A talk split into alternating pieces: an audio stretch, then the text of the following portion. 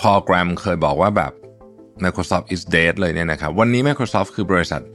อันดับหนึ่งไม่ใช่ในเทคนะฮะ อันดับหนึ่งของโลกนะในเชิงมูลค่านะครับ หุ้นตอนนี้เนี่ยอยู่ที่ 420 เหรียญและเป็นบริษัทที่มีมูลค่าสูงที่สุดเป็นประวัติศาสตร์ของโลกนะครับคำถามก็คือว่าปกติเนี่ยฝรั่งเขาใช้คำว่า million dollar question ใช่ไหมคำถามที่สำคัญมาก ๆ มายังไงนะครับ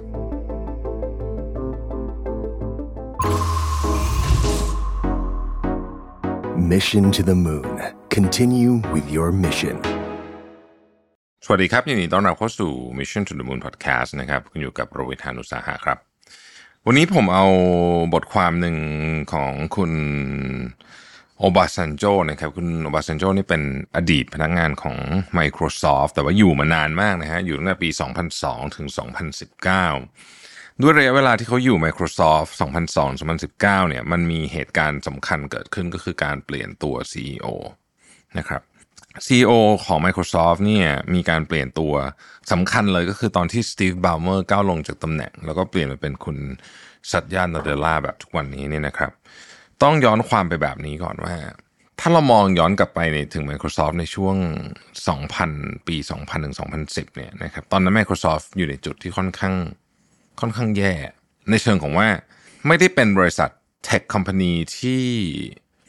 ที่เจ๋งหรือคูลหรือแม้แต่กระทั่งมีความ relevant อะใช้คำนี้แล้วกันอะยกตัวอย่างนะฮะพอแกรมพอแกรมคือ founder ของ Y Combinator นะครับพอแกรมเคยเขียนในปี 2007 ว่าบริษัท Microsoft เนี่ยผมเขียนอย่างนี้เลยนะ Microsoft is dead นี่คือบทความที่พอแกรมเคยเขียนนะฮะ แล้วก็ในนั้นเขาก็พูดถึงว่า Microsoft เนี่ย irrelevant คือแบบไม่มีความเกี่ยวข้องกับโลกของ tech นะฮะด้วยเหตุผลของการมาถึงของอินเทอร์เน็ต Mac แล้วก็ Google นะครับถึงขนาดที่ว่าตอนนั้นเนี่ยนะครับ Y Combinator เนี่ยเขาจัดงานนะฮะแล้วก็เขาก็เป็น demo day เหมือน demo day พวกของบริษัทใหญ่ๆเนี่ยนะครับ แล้วเขาก็เชิญสตาร์ทอัพเชิญบริษัท tech อะไรเงี้ยนะฮะเขาไม่เชิญ Microsoft อะนะฮะเชิญ Yahoo ซึ่ง ณตอนนั้นน่ะปี 2007อะนะฮะพอแกรมซึ่งก็เป็นขายใหญ่มากๆในวงการเนี้ยเขาคิดว่า Yahoo เนี่ย relevant กับ business มากกว่า Microsoft อีกนะครับ มันเกิดอะไรขึ้น คือตอนนั้นเนี่ยก่อนที่คุณสัตยาจะมาสมัยที่สตีฟบาวเมอร์เป็น CEO เนี่ยนะครับ ผู้เขียนเนี่ยเขาบอกว่าบริษัทเนี่ยก็คือเหมือนใช้บุญเก่าอะนะฮะกินบุญเก่าแล้วก็บริษัทที่ใช้คำว่า know it all คือฉันรู้ทุกเรื่องฉันเก่งที่สุด Product ที่ ดีของของ Microsoft ก็คือ Windows ใช่ไหมกับ Office เนี่ยก็คือเราก็พยายามเหมือนกับดึง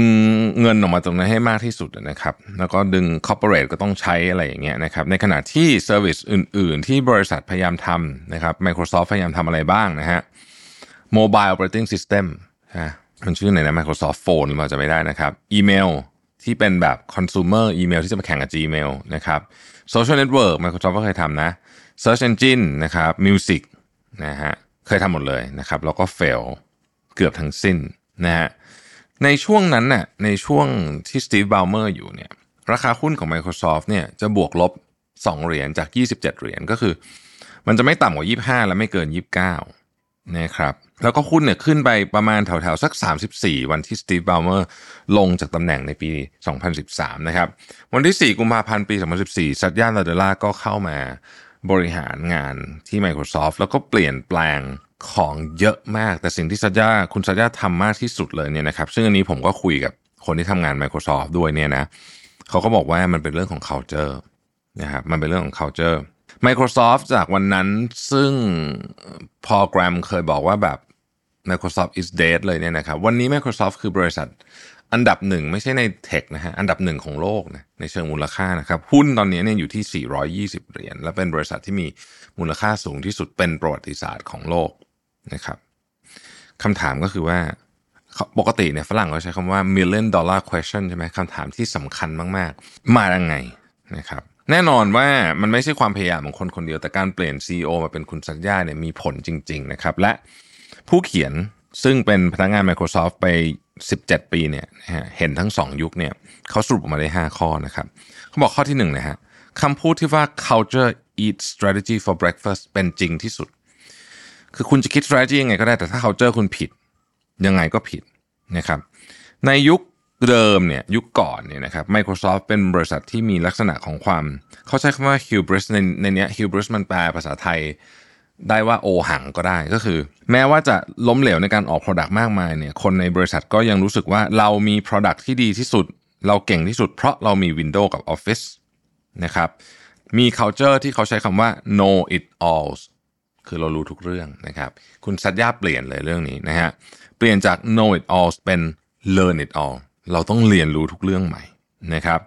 เรื่องนี้เองคุณสัญญาพูดเรื่อง growth mindset อย่างมาก ๆ เลยนะฮะหนังสือ growth mindset ก็ได้รับการกล่าวถึงเวลาคุณสักยาพูดถึงเรื่องนี้นะครับ Microsoft ในยุคใหม่ให้ความสำคัญกับความอยากรู้อยากเห็น การยอมรับการเปลี่ยนแปลงและการทดลองสิ่งใหม่ๆนะครับเขาบอกว่าทั่วบริษัทเนี่ยมีสติกเกอร์เต็มไปหมดเลยในห้องนู่นห้องนี้นะ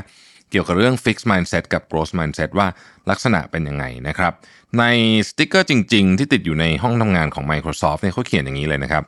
fix mindset meeting นะครับคืออะไร fix mindset meeting คืออะไรนะครับ ผมอ่านเป็นภาษาอังกฤษเดี๋ยวจะแปลไทยด้วยนะ fix mindset meeting คือ leads to a desire to look smart and therefore tendency to นะครับก็คือว่า fix mindset meeting เนี่ยทำคนพูดในห้องประชุมเนี่ยอยากดูฉลาดนะครับหนึ่งก็เลยยอมแพ้ง่ายๆนะฮะสองเห็นความล้มเหลวเนี่ยเป็นเป็นสิ่งที่ไม่มีค่าคือไม่จะไม่เรียนรู้จากความล้มเหลวนะครับสามก็คือว่าถ้าได้ฟีดแบ็แบบลบก็จะไม่สนใจเลยสี่ก็คือ ถ้าเกิดว่าคนอื่นสำเร็จจะรู้สึกเหมือนถูกคุกคามจากความสำเร็จของผู้อื่นนะฮะห้าคือหลีกเลี่ยงความอะไรก็ตามที่ท้าทาย แต่ growth mindset meeting เนี่ยนะครับ growth mindset meeting คืออะไรบ้างนะฮะ persist in the face of setback คือต่อให้มันมีปัญหาจะสู้ต่อนะครับ see failure as an essential to mastery เห็นความล้มเหลวเนี่ยเป็นสิ่งสำคัญที่เราจะทำอะไรให้เจ๋งขึ้นนะครับ learn from criticism เรียนรู้จากคำวิพากษ์วิจารณ์หรือ feedback เชิงลบ find lessons and inspiration in success of others เวลาคนอื่นประสบความสำเร็จ อยากรู้ว่าเขาประสบความสำเร็จยังไง หาแรงบันดาลใจจากเรื่องนั้นนะครับ แล้วก็ embrace challenges with agility นะครับ มีความท้าทายก็ดีเลยนะฮะ มีความท้าทายก็ถือว่าเป็นสิ่งที่ดี แล้วก็ต่อสู้หรือทดสอบความท้าทาย ทุกคนในบริษัทเนี่ยนะครับได้รับการสนับสนุนให้ลองสิ่งใหม่ๆ ให้เรียนรู้จากความล้มเหลวนะครับ แล้วก็อย่าเพิ่งพึงพอใจกับผลงานคือพยายามทำให้ดีที่สุดตั้งคำถามเยอะๆแล้วทำตัวเป็นคนที่ยังไม่รู้อะไรนะครับ ซึ่ง culture นี้เนี่ยผู้เขียนเขาบอกว่านี่คือสิ่งที่ transform องค์กรมากที่สุดผมแถมไม่นิดนึงผมเคยอ่านเกี่ยวกับคุณซัตยาว่า เวลาแกไปพูดที่ไหนเนี่ยนะฮะคือแกไม่แกไม่ชอบขึ้นไปเวทีแกไม่ชอบอะไรเงี้ยบางทีมีแค่แบบ โต๊ะเตี้ยๆหรือว่าเก้าอี้เตี้ยๆแกก็ขึ้นไปยืนบนนั้นแล้วก็พูดเลยคือแกเป็นคนง่าย ๆแบบนั้นนะฮะผมก็ไม่เคยเจอกันหรอกนะ แต่ว่าได้ได้ยินมาเยอะมากนะฮะจากทั้งพนักงานของ Microsoft และคู่ค้าด้วยก็ตามนะครับเรื่องที่2เขาบอกว่าโฟกัสที่ลูกค้า อันนี้เล่าเร็วๆ คือ Microsoft กับ Apple เนี่ยเขาเป็นเหมือนคู่คู่แข่งกันใช่ไหมแล้วก็สมัยก่อนนะก็ไม่มีทางเลยที่ Product ของ Microsoft จะไปอยู่กับ Apple ได้เพราะรู้สึกว่าเราจะต้องไม่งั้นเดี๋ยวเสียลูกค้าให้ Apple อะไรแบบนี้นะฮะ อะไรต่างๆนะแต่พอคุณซัตย่ามาเขาก็บอกว่าเฮ้ยจริง ๆ สิ่งที่เราควรจะคำนึงก็คือว่าลูกค้าเนี่ยเขาอยากได้อะไรอยู่ที่ไหน เราก็ต้องเซิร์ฟถ้าเกิดลูกค้าอยากใช้ iPad เราก็ทำ Office for iPad สิ ก็เลยเกิดเรื่องนี้ขึ้นและนี่เป็นสาเหตุที่พวกเราชาว Mac มี Office ใช้นะครับเรามีจะคุณจะลง Windows ก็ได้อะแต่ว่าผมผมคิดว่าไม่ควรแต่ว่า Win Office อะคนอื่นเขาใช้ Excel กันเรา เราใช้ Mac เราก็ใช้ Excel ได้อย่างเงี้ยนะครับ นี่คือแนวคิดเรื่องว่าเฮ้ยลูกค้ามาก่อน อะไรดีที่สุดของลูกค้าเนี่ยมาก่อนนี่คือสิ่งที่คุณจัดย่าทำนะครับ ข้อต่อมาคือบางทีต้องคัดลอสบ้างนะฮะเขาบอกว่าบริษัท Microsoft เนี่ยจริงๆ เสียเงินมโหฬารเลยนะในการไล่ตาม Google นะครับคือคือมันไม่ใช่เฉพาะเรื่อง Google อย่างเดียวแต่มันเป็นหลาย ๆ อย่างที่เกิดขึ้น เช่น มีอยู่ครั้งหนึ่งเนี่ย Microsoft อยากซื้อบริษัทชื่อ DoubleClick นะฮะก็ ซื้อไม่ได้ซื้อไม่ทันนะฮะก็เลยไปซื้อ A Quantive แทนซื้อมา 6 ล้านเหรียญในที่สุดเอ้ยหกพันล้านเหรียญนะฮะในที่สุดก็ต้องขายไปให้ Google นะฮะในราคาที่ถูกมาก หรืออีกอันหนึ่งก็คือโนเกียเนาะซื้อมา 7,200 ล้านเหรียญตอนนั้นอยากจะไปสู้กับ iPhone นะครับแล้วในที่สุดทั้งคุณชัดย่ามาคุณชัดย่าก็บอกว่าเฮ้ย มันชัดเจนอะว่า Windows Phone อะมันมันมันไปไม่ได้หรอกไอโนเกียลูเมียอะไรเนี่ยนะฮะ เพราะว่ามันตาม iPhone กับ Android แบบเยอะมาก เขาเรียกว่า distant third คือที่ 3 ก็จริงอะแต่ที่ 3 แบบไกลมากนะฮะ ในที่สุดคุณชัดย่าก็ตัดสินใจต้องต้องตัดใจอะคัดลอสนะครับเลิกออฟพนักงานโนเกียไปถึง 26,000 คนนะฮะ ในช่วงเวลาเพียง 2 ปีนะซึ่งเขาบอกว่าไอ้อันนี้มันไม่ใช่เรื่องง่ายที่ทำที่จะทำแต่ว่าเรื่องของการคัดออฟเนี่ยมันเป็นเรื่องที่สำคัญ แล้วก็อย่างตอนนั้นเนี่ย Microsoft ก็มี Microsoft Band ทุกคนจำได้ป่ะนะฮะ เป็นคล้ายๆ Fitbit นะครับ แล้วก็ตอนแรกก็จะสู้ แต่ว่าคุณสัตยาก็บอกว่าเฮ้ยจริงๆ Microsoft Band เนี่ยมัน คือนอกจากมันยังตาม Fitbit ไม่ทันแล้วเนี่ย แม้กระทั่ง Fitbit เองเนี่ยเขาก็ไม่คิดว่ามันมันมี business model ที่ดีนะครับ แล้วคุณสัตยาก็ถูกอะ turn out to be right ด้วยนะ เพราะว่า Fitbit เนี่ยตอนหลังเนี่ย Google ซื้อไป 2,100 ล้านเหรียญนะครับ แล้วก็ยังไม่ค่อย perform เท่าไหร่เพราะว่าหลังจากนั้นมันมีสมาร์ทวอชมีอะไรออกมานะฮะอีกอันหนึ่งทุกการลงทุนมี opportunity cost เสมอต้องคิดถึงเรื่องนี้นะครับ ข้อนี้เขาบอกว่าอาจจะไม่ได้ตรงกับคุณสัญญาแต่เป็นคุณเอมี่ฮูดคุณเอมี่ฮูดเนี่ยคนทั่วไปไม่ค่อยรู้จักนะฮะคนเอมี่ฮูดคือ CEO CFO ของ Microsoft นะครับเวลาจะลงทุนในอะไร เช่นตอนนั้นมีทีมบิงจะมาขอ จะมาขอเงินเพิ่มในการทำเรื่องแอด นะครับในยุโรปกับลาตินอเมริกา 1,000 ล้านเหรียญนนะฮะเพื่อจะไปสู้กับ Google คุณเอมี่ก็บอกว่าเฮ้ย 1,000 ล้านเหรียญเนี่ยไปเทียบกับ Data Center ของ Azure อะไรมีโอกาสที่จะทำกำไรให้เรามากกว่ากัน เพราะว่าการลงทุน 1,000 ล้านเหรียญที่นี่แปลว่าเราจะไม่มี 1,000 ล้านเหรียญไปลงทุนในอีกที่หนึ่งนะครับตอนนั้นก็เลยตัดสินใจไปทำ Azure แทนแล้วก็พบว่าก็เป็น decision ที่ถูกเช่นกัน ข้อสุดท้ายครับ บอกว่า Microsoft เป็นซอฟต์แวร์คอมพานี เพราะฉะนั้นคุณควรจะฟัง software engineer เยอะที่สุดนะครับอันนี้เขาก็บอกเลยว่าในช่วงของสตีฟบัลเมอร์เนี่ย Microsoft เนี่ยลืมรากของการเป็น software company เพราะว่า CEO เนี่ยมาจากเซลล์นะครับไม่ใช่ Product เพราะฉะนั้นเนี่ยอะไรๆก็จะกลายเป็นเซลล์ไปหมดโดยที่ไม่ได้ฟังจริง ๆ ว่าเฮ้ย software engineer เขาต้องการอะไรและอะไรคือสิ่งที่เขาคิดว่าดีที่สุดสำหรับบริษัทนะครับแล้วก็มันก็เลยกลายเป็นช่วงเวลาที่ Microsoft มีความสเปซสปายอย่างที่ว่านะครับแต่คุณสัตยากลับมา พอคุณสัตยาเป็น CEO เนี่ยก็ฟัง software engineer เรียกว่าเยอะที่สุดอะเพราะว่าเขารู้ว่ารากหรือว่าพื้นฐานจริง ๆ ของ Microsoft อะคือบริษัทซอฟต์แวร์นั่นเองนะครับผมคิดว่า 5 ข้อนี้น่าสนใจมาก เพราะว่าถ้าใครได้อ่านเรื่องนี้จริงๆอะจะจะพบว่าคุณสัตยาเนี่ยเป็นคือคือนี่ เห็นหลายเรื่องนะหนึ่งคือ head สำคัญมาก ทิศทางจาก head สำคัญมาก แล้วก็คือคือนโยบายหลายอย่างเนี่ยแม้ว่าบริษัทใหญ่ขนาดนี้หลายคนอาจจะคิดว่ามันคง run ได้ด้วยตัวเองมันแต่ไม่เลยจริงๆอะมันมาจากตัวหัวหน้าหัวเนี่ยเยอะมากๆนะครับเพราะฉะนั้นถ้าหากว่าคุณเป็น head ของทีมหรือเป็นเป็นผู้บริหารเนี่ยอย่าลืมว่าทุก decision ของคุณเนี่ยมันมีความสำคัญมากจริง ๆ กรณีของ Microsoft เนี่ย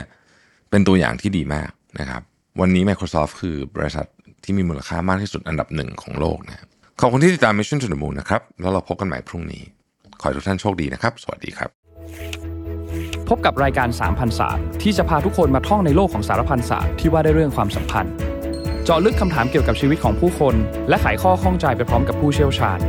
ออกอากาศทุกวันพุธเวลาสามทุ่มตรง รับชมได้ทางช่อง Mission to the Moon สมัครสมาชิก Mission Club YouTube Membership นะครับราคาเริ่มต้นเพียง 50 บาท มีสิทธิพิเศษมากมาย เฉพาะสมาชิกเท่านั้น กดสมัครอ่านรายละเอียดได้ใต้คลิปเลยนะครับ ขอบคุณครับ Mission to the Moon. Continue with your mission.